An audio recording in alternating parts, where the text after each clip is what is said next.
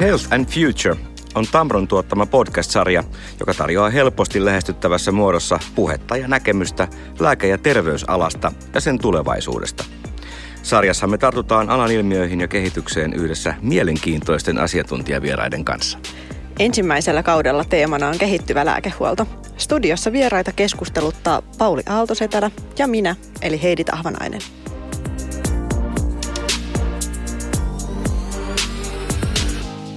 Lääkkeet on tosi merkittävässä roolissa terveydenhuollossa yksi yleisin hoitomenetelmä. Ollaan tällä hetkellä tilanteessa, jossa lääketeollisuuden kyky tuottaa innovaatioita on ihan huikea. Saman aikaan me eletään yhä pidempään ja toisaalta sitten pystytään tunnistamaan yhä useampia sairauksia, joihin sitten näitä uusia hoitoja kaivataan.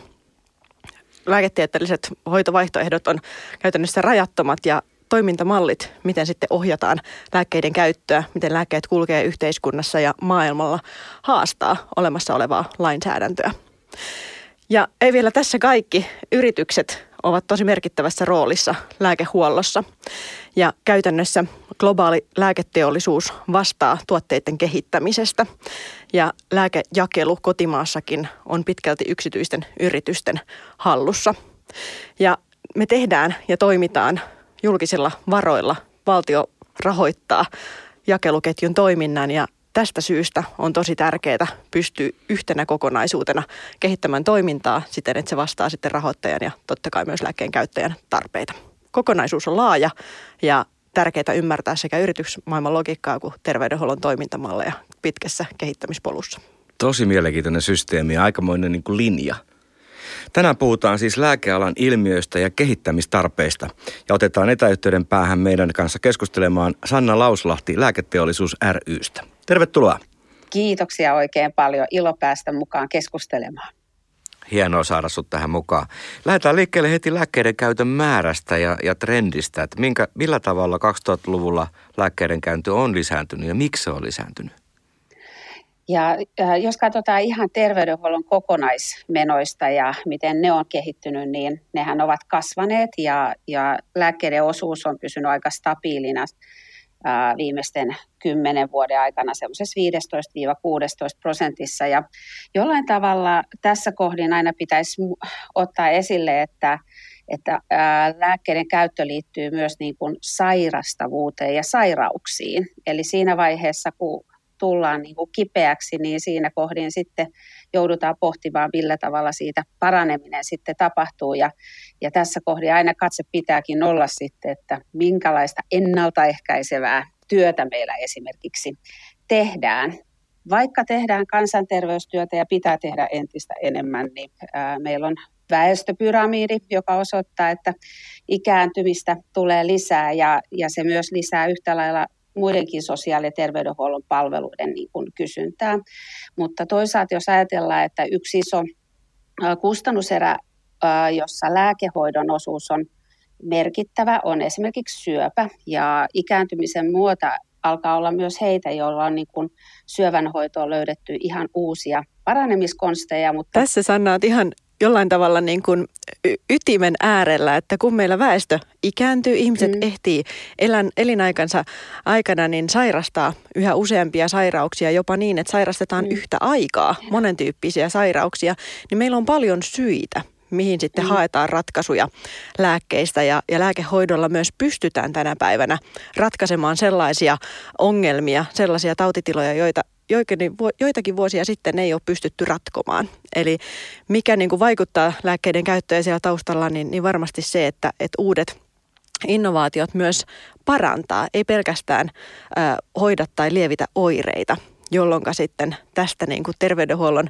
segmentistä lääkkeistä niin, niin on tullut aika merkittävä kokonaisuus viimeisimpinä vuosina. On, ja tämä on tosi kiehtova tämä meidän alue, että jota niin kuin usein vaan keskustellaan, että onko lääkke, syödäänkö lääkkeitä liikaa, mutta samalla pitäisi pohtia, että niin kuin tässäkin Heidi nousee esille, että miten me ollaan pystytty niin kuin sitä hyvinvointia tuomaan lisää hoitojen kehittyessä. En puhu pelkästään niin kuin lääkehoidosta, mutta yleensä kaikista hoitomuodoista.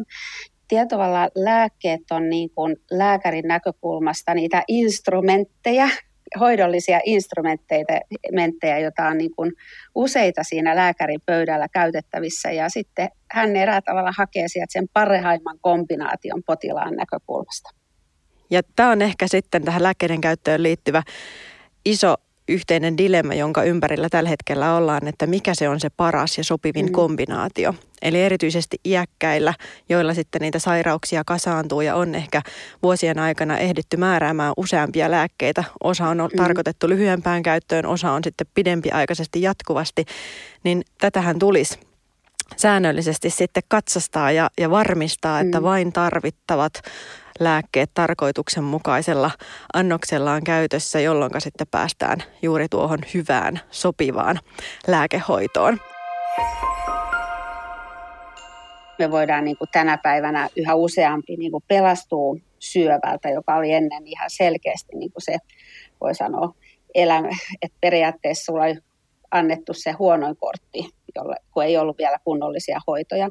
Ja samoin, jos otetaan esimerkkinä tota reuman hoidon kehittyminen, niin meillä on niin kuin yhä enemmän työelämässä normaalisti työssä käyviä ihmisiä, jotka ei joudu työkyvyttömyyseläkkeelle tai ei tarvitse kirurgille lähteä sitten niitä jäykistyneitä sormia niin kuin operoimaan. Ja meillä ei tänä päivänä se tarkoittaa myös sitä, että terveydenhuollossa ei tarvita tämmöisiä erilaisia reumasairaaloita tai dia- äh, kirurgisia operaatioita, että ne myös tuottaa hyvin paljon niin kuin säästöjä ja samoin säästöjä siinä, että työkyvyttömyyseläkkeitä ei tarvitse maksaa. Ja sama muuten esimerkki on astma, astma, astman osalta, jossa lääkehoitoja on kehitetty, niin ennen oli niin kuin astmaosastoja ja nyt ne on niin kuin erätavalla voidaan sanoa, että astmaatikon hoito on normalisoitunut osaksi normaalia arkea astmaatikon elämässä.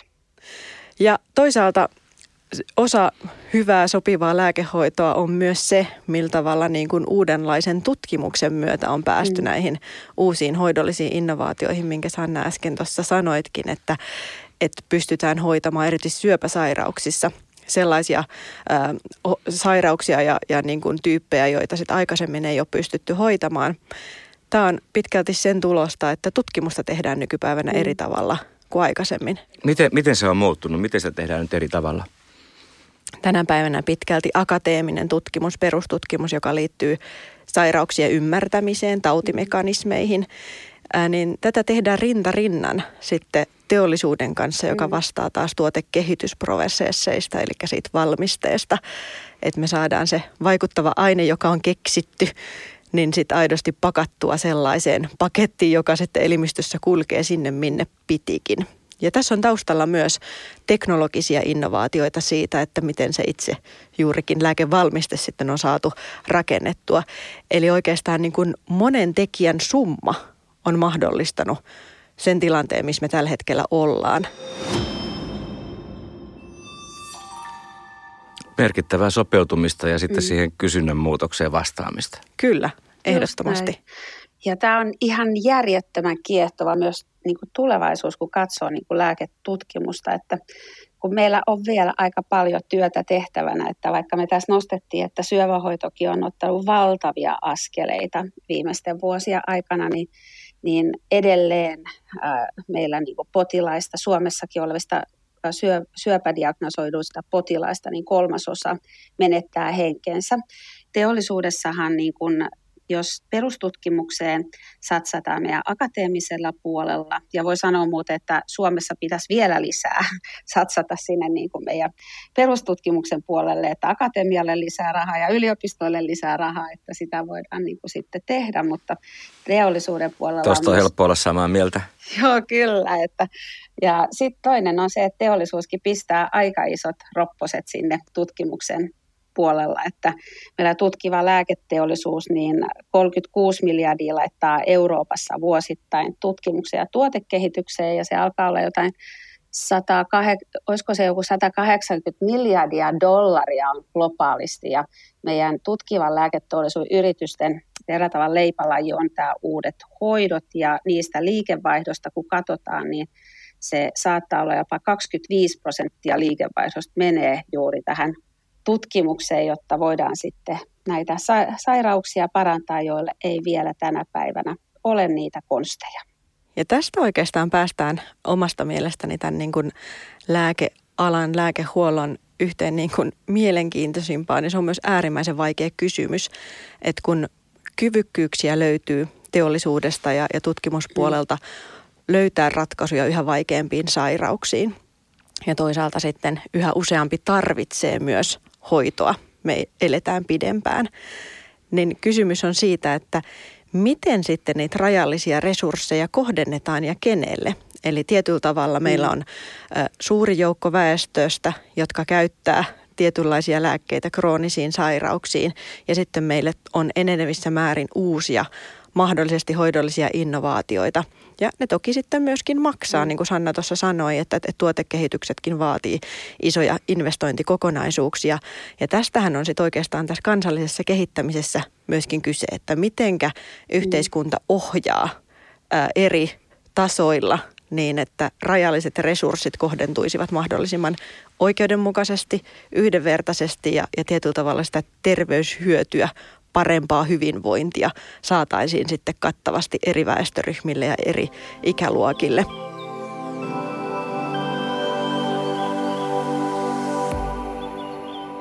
Nyt kun tuo lääkehuollon uudistaminen etenee ja se on aika keskeinen ja tärkeä, niin kuin kuvasit, niin miten lääkeala yksityiset toimijat sitten on mukana siinä uudistuksessa? No, me, me varmasti toimijoina halutaan olla mukana kehittämässä kehittämässä sitä tulevaisuuden niin kuin, ä, potilaslähteistä hoitoa. Mielellään puhuisi niin kuin lääkehoito on osa sitä koko, hoidon kokonaisuutta, niin, ä, koska uskon näin, että se toimintamalli, jossa yhdistetään, miten sanoisi, päät yhteen sieltä yksityiseltä ja julkiselta sektorilta ja lähdetään katsomaan sitä potila, potilaslähtöistä lääkehoidon kehittämistä, niin uskon, että se koituu niin kuin potilaan hyväksi. Eli ehdottomasti yhteistyö on tässä se ratkaiseva voima ja tässä otan esimerkin yhteistyöstä, kuinka tässä on viimeisten vuosien aikana esimerkiksi ää, lääkehuollossa huolehdittu, varsinkin tässä kriisiaikana siitä, että häiriötön lääkehoito on tota, ollut jokaisen potilaan näkökulmasta turvattu, niin sitä ei tehty yksin yritykset, ei yksin viranomaiset, vaan se tehtiin yhteistyössä rintarinnan. Niin oikeastaan tämmöinen rintarinnan yhdessä tekeminen niin kuin potilaiden hyväksi on se paras ratkaisumalli. Ja tämä on varmaankin sellainen kokonaisuus, missä meillä sitten yrityksillä ja, ja toimialan edustajilla niin on myöskin odotuksia sen suhteen, että, että kohtuullisen avointa dialogia käytäisiin tavoitteista ja, ja kansallisen kehittämisen etenemisestä. Että miten lainsäädäntö on sitten muuttumassa, kun tämä toimintaympäristö ja tekeminen niin yrityksissä kuin terveydenhuollossa on, on muuttunut. Hintahan on tietysti sitten yksi keskustelun aihe, joka näin niin kuin maalikkona tulee mieleen, että jos kerran lääkeyritykset on itse mukana tässä tulevaisuuden lääkejakelussa ja hoidossa, niin miten vältetään se, että lääkkeet ei ole liian kalliita? No jos ajatellaan suomalaista niin kuin järjestelmää, niin täällä on aika hyvin, miten sanoisi, toimii tämä suomalainen kilpailutus, on se sitten avo- tai sairaalapuolen niin kuin, ää, lääkkeet, että avopuolellakin ei sinne korvattavuuteen pääse ihan hevillä ja millä hinnalla tahansa, että kyllä siellä viranomainen hila tekee aika kovaa niin kuin, ää, työtä siinä, että se lääkkeen, lääkkeen hinta on niin kuin asianmukainen ja vastaa sitä vaikuttavuutta, kustannusvaikuttavuutta. Ja, ja tällä hetkellä Suomen näkökulmasta me ollaan siellä tukkuhintoja, kun katsotaan eurooppalaisittain, niin Suoma, Suome, Suomi on siellä niin kuin alimmassa kolmanneksessa kolmanneksessa, kun, äh, kun katsotaan, että ollaan halvimpien tukkuhintojen maiden joukossa. Että se on yksi indikaattori siitä, että Suome, Suomeen tulee kohtuullisen edullisesti niin kuin tukkuhinta mitattuna tuotteita. Tämä on ihan totta, että meillä on Suomessa lääkehuoltoa ja erityisesti lääkkeiden hintoja ohjaava hyvinkin tarkka lainsäädäntö. Ja niin kuin Sanna tuossa mainitsi, niin viranomaiset, jotka sitten varmistaa omalla työllänsä ja tekemällänsä sen, että Suomessa käytettävät lääkkeet olisi kohtuuhintaisia. Ja äh, ehkä se meidän järjestelmän haaste on sitten esimerkiksi lääkkeiden hintojen osalta se, että, että millaiseksi hinta määräytyy siinä kohtaa, kun se sitten myydään apteekista ulos. Eli se vähittäishinta on Suomessa korkeampi kuin, kuin muissa Pohjoismaissa – tällaista vertailua on tehty ja, ja aika tuoreitakin raportteja sitten kansallisesti julkaistu. Ja se on vaikea kysymys. Eli jos mm. sitten meillä lääkkeiden vähittäishintaan lähdetään tekemään muutoksia, niin sehän tarkoittaa, että ansainta jossakin kohtaa muuttuu.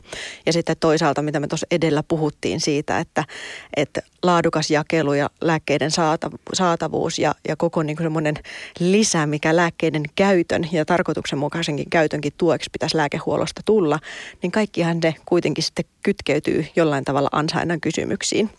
Eli tavallaan uudistamisen lähtökuopissa niin, niin hyvin tärkeää on sanottaa se, että mm. mitä nyt sitten äh, halutaan.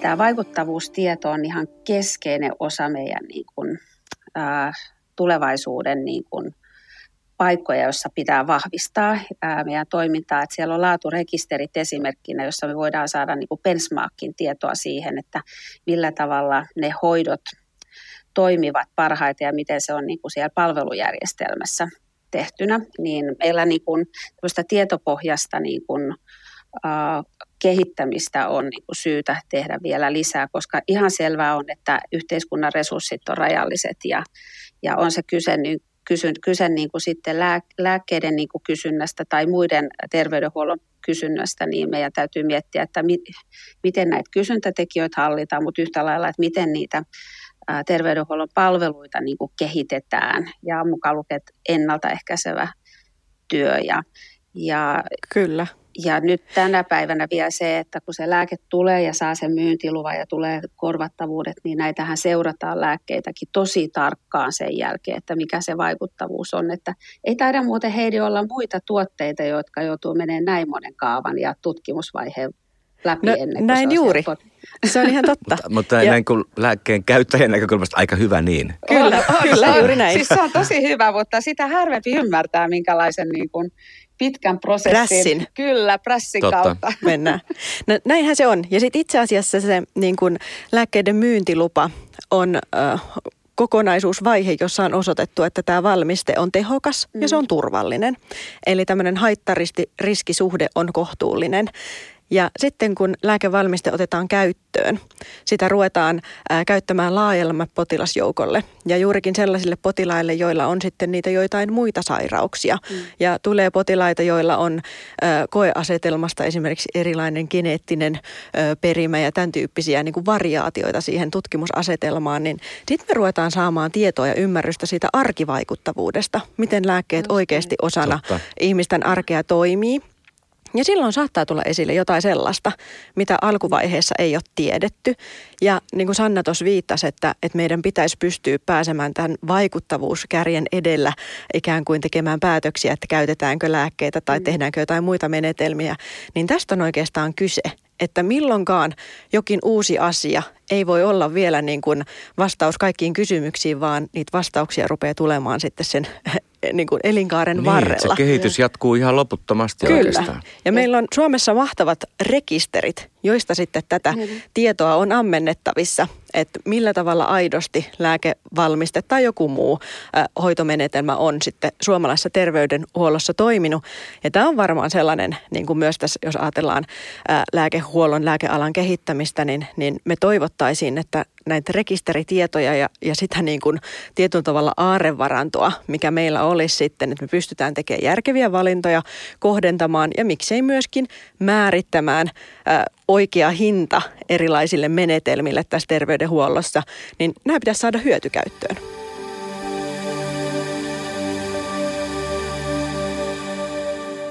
Meillähän on myös tämmöinen yksi to- instrumentti nimeltä riskienjakosopimus, kuulostaa aivan kar- karmaisevan ää, byrokraattiselle, mutta siellä on mahdollisuus tehdä tämän sopimuksen puitteissa sellaisia, ne, on, niin kuin, ne voi olla taloudellisia tai vaikuttavuusperusteisia sopimuksia, niin näiden puitteissa voidaan myös lähteä vähän niin kuin harjoittelemaan, että minkälaista se vaikuttavuusperusteinen niin kuin hinnoittelumalli tai siihen liittyvät niin kuin uudenlaiset hankinnat ovat, jolloin me saataisiin niin näkyviin se, mikä on se hoidon tuotos.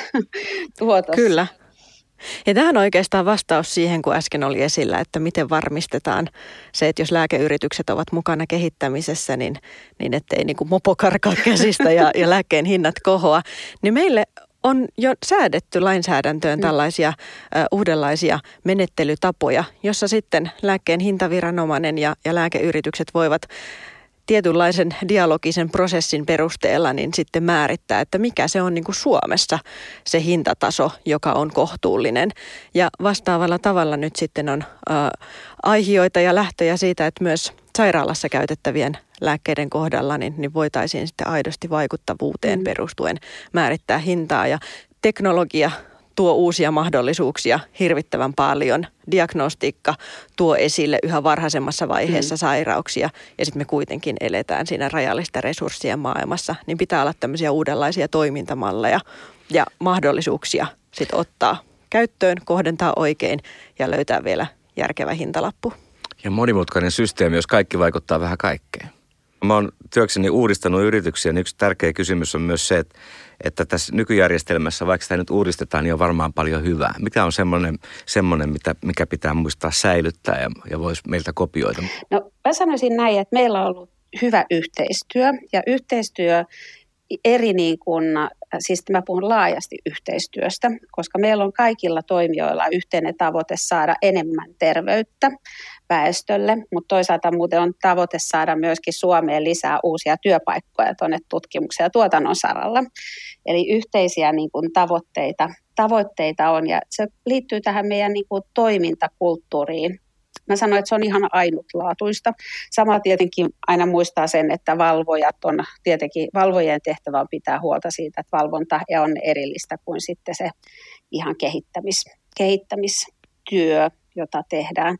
Ja toisaalta on se meidän niin kuin suomalaisten niin kuin tämä digitalisaatio ja ää, datapohjainen niin kuin tekeminen, että jos yhden niin kuin ihan konkreettisen asian nostaa esille, että meillä on ää, toisiolaki, terveystiedon toisiokäyttölaki, niin se on hyvin ainutlaatuinen lainsäädäntö, joka liittyy Heidinkin mainitsemaan tähän jälkikäteen, kun tull, tuote on tullut markkinoille ja sitten on jo potilaiden hoidossa, niin niitä niin kuin sitten voidaan seurata ja sitten lähteä pohtimaan, että miten potilaat hoidetaan paremmin, mutta toisaalta miten voidaan kehittää myöskin vielä parempia lääkehoitoja. Että nämä oli niin kuin tässä nopeasti tämmöiset aika yleisellä Aika monta, tasolla. aika monta asiaa Joo. kannattaa säilyttää. Kyllä. Kyllä. Ja mä vahvistaisin myös tätä Sannan näkemystä tästä yhteistyöstä. Toki ton lainsäädännön rinnalla, että siellä on myös hyvää. Mutta yhteistyöstä ja onnistumista siinä, niin, niin mielestäni mainiot esimerkit on esimerkiksi koronakriisin vuosi sitten olleet kysyntäpiikit ja kuinka lääkealan toimijat yhdessä teollisuudesta, tukut, apteekit kimpassa varmisti sen, että, että suomalaisten on turvallista tulla asioimaan apteekissa ja, ja siellä on lääkkeitä saatavilla. Ja oikeastaan tässä kohtaa voi myös sitten todeta ää, lääketeollisuus ryn suunnannäyttäjän roolin lääkkeiden saatavuuskysymyksissä, että, että ala on myös itse järjestänyt erilaisia foorumeita, joissa sitten keskustellaan sellaisista pirullisista ilmiöistä kuin esimerkiksi tämä lääkkeiden saatavuuden varmistaminen. Eli haetaan yhdessä ratkaisuja. Mm. Yhteistyö ei ole vain sanahelinaa, vaan myös konkreettisia Just tekoja. näin, ja siinä iso kiitos, kiitos Heidi, koska tämähän on koko niin kuin meidän voi sanoa lääkealan ketjunkin. Et meillähän oli viranomaiset, poliitikot, ää, meillä oli, meillä oli tota, apteekit, tukut, että kaikki toimijat oli rinta rinnan ratkaisemassa asioita, että kukaan ei syyllistänyt ketään, vaan me haettiin hyvin keskeisesti ratkaisuja, jolla me varmistetaan, että suomalainen potilas saa lääkkeensä, jota hän tarvitsee oman, oman terveytensä niin kuin näkökulmasta, että kyllä se oli niin kuin se yhteistyövoima on ihan, se on niin kuin ihan käsittämättömän hieno asia, että, että, että se on ehkä semmoinen tarina, jota pitää myös kertoa Suomen rajojen ulkopuolelle. Ja tässähän tämä tuli jo ensimmäiseksi niin, tuli. Voidaan vetää tämä sama myös englanniksi ja muilla kielillä. Hei, tämä on ollut, meidän aika alkaa loppua. Tämä on ollut tosi mielenkiintoinen keskustelu ja varmaan kaikki, jotka lääkeasioita seuraa, niin ymmärtää, miten merkittävästi yhteiskunnallisesta asiasta on kysymys. Kannattaa seurata jatkossakin. Kiitos Sanna Lauslahti Lääketeollisuus rystä ja kiitos juontajaparilleni Heidi Tahvanaiselle. Joo, Tämä oli ensimmäinen podcast-lähetys ja ensi kerralla sitten jotain muuta. Ihan Kiitos. mahtavaa. Kiitoksia oikein paljon. Música